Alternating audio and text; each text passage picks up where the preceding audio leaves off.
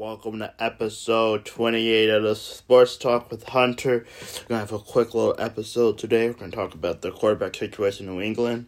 Uh, Cam out, Mac Jones in. Cam Newton got released by the Patriots this week. Mac Jones was named the starter. We'll get into that, my opinion on that. And then college football is back. We have a great weekend of games. We're going to make some predictions for some of those games, not all of them. It would take a really long time to make predictions for all those games. So I picked out a few games I'm going to make some predictions on. But let's go right to New England.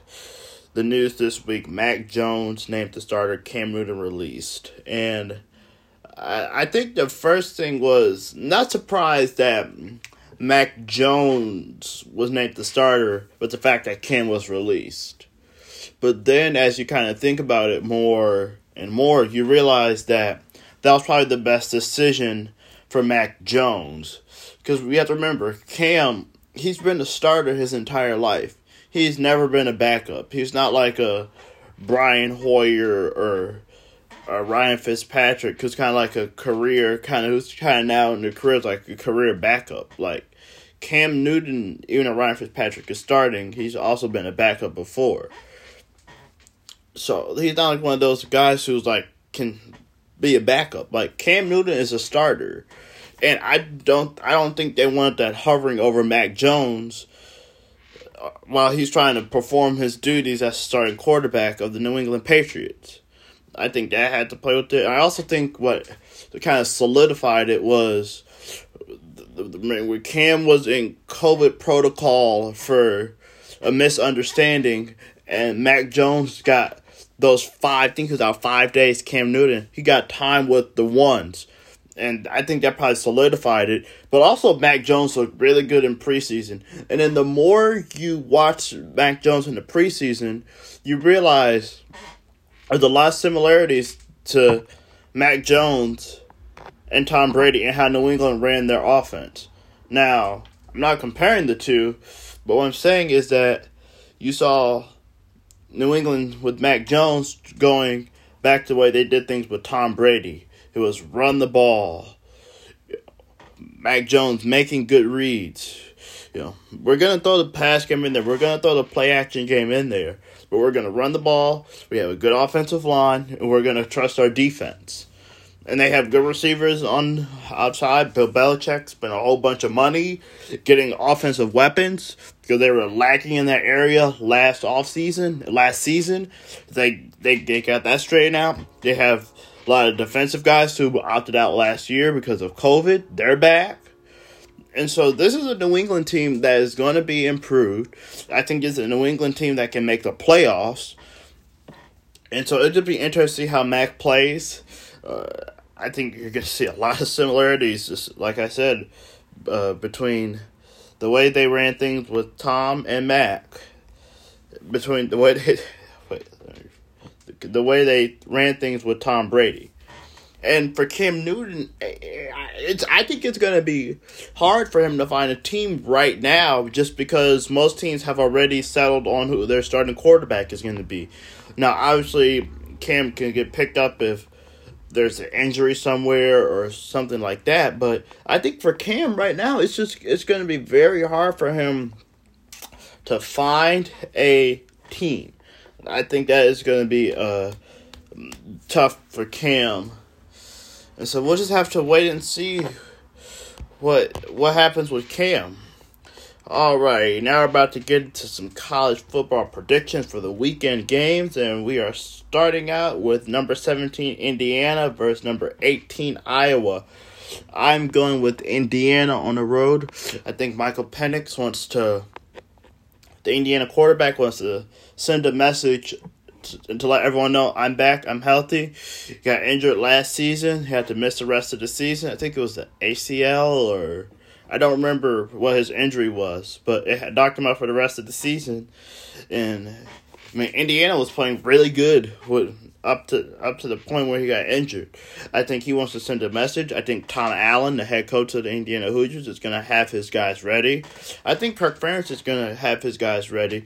But I think Indiana more so because I think they want to set the record straight that last year just wasn't a fluke. Like Indiana, we're like Indiana wants the message saying we're here to stay.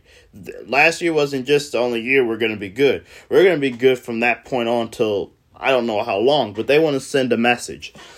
I actually got San Jose State versus USC.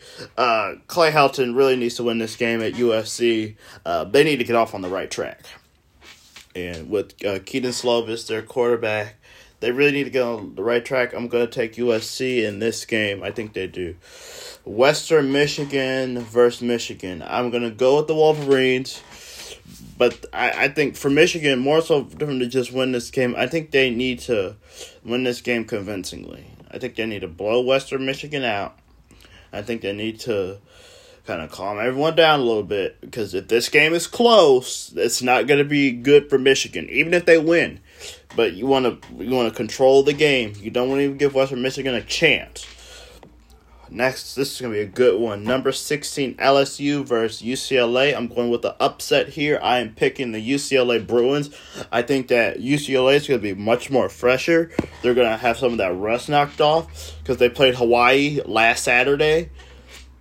And the way DTR looked, Dorian Thompson Robinson, their quarterback, Chip Kelly, I think he's going to have his guys ready.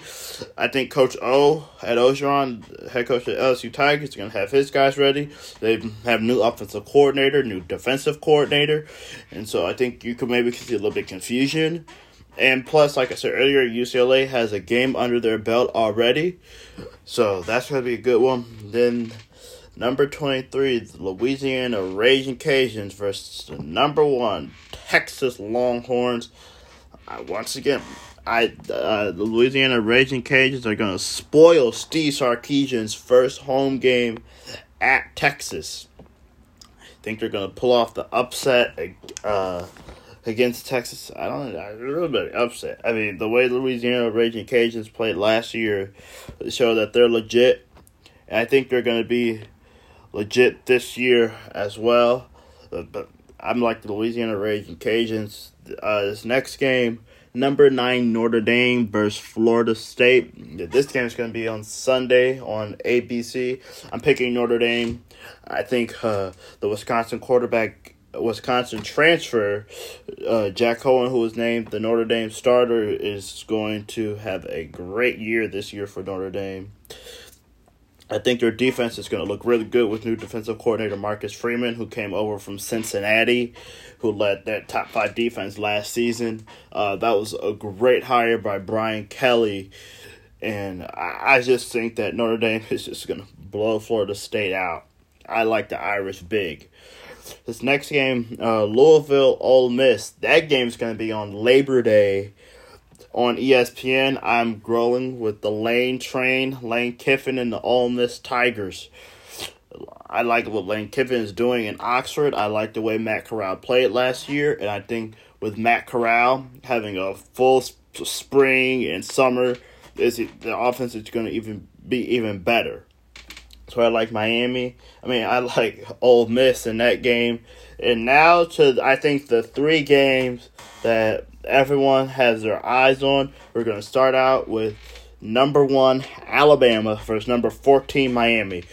Obviously, you have uh, this is going to be Bryce Young's Alabama quarterback, his first game starting versus you know De- D'Eriq King, who transferred over from Houston to Miami last season. Uh, he got hurt in their bowl game against Oklahoma State. Uh, I like Miami, and I mean I like Alabama in this game. Uh, it's, it's it's like the same story with Alabama every year. They lose guys, and they already have guys waiting right there. For, they lose coordinators. Next guy steps up. Next hire, bam. Um, Nick Saban knows how to coach. He's done traditionally well in uh, opening games uh, I hope this is a close game. Uh, I'm going with the Tide, Alabama. number now next game we have number five Georgia versus number three Clemson. And also, I'm going to back to that Miami game. I think it's important that Miami keeps this game close because I think they, for Miami, they need to show the the country that they can compete with the top dogs. They had their chance last year against Clemson, then they got annihilated. The game wasn't even close. But is Miami going to be prepared? They've had all summer to get prepared for this game. Will they be prepared? And now we're going to go to Georgia, number five Georgia versus number three Clemson. I am rolling with the dogs. That's right, the Georgia Bulldogs. I think JT Daniels is going to have a great game. And I think Kirby Smart is going to have that defense ready. Uh, Clemson with quarterback DJ Uiagalelei who play, played he got some experience with Trevor Lawrence. Got COVID last year, but he's now the full time starter. But I just think I just like Georgia in this game. I think they're gonna play well. I think Georgia wants to send a message to the SEC and to the country that you know we're we're gonna be really special this year, and this would be a big signature win for Georgia uh, to go on their resume against a Clemson team. And now for our final game of the uh, final game for predictions is number 19 Penn State versus number 12 Wisconsin. I am rolling with the Wisconsin Badgers on the, in this game. Uh, I think Sean Clifford's gonna. I think they're gonna have a good game. I think James Franklin's gonna have his guys ready. At the end of the day, I think Graham Mertz is gonna have a great game. I think Paul Chryst being back calling plays He's been involved. He's a quarterbacks coach now. He's been involved with the quarterbacks all summer. I, I like Graham. I like the receiving corps that they have, the run game, the offensive line, their defense. Gonna be really good under Jimmy Leonhard, their defensive coordinator, who each and every year Wisconsin has a top ten defense under him. So I'm going with Wisconsin in this game. All right, that'll wrap it up for this episode. Hope you guys have a great day.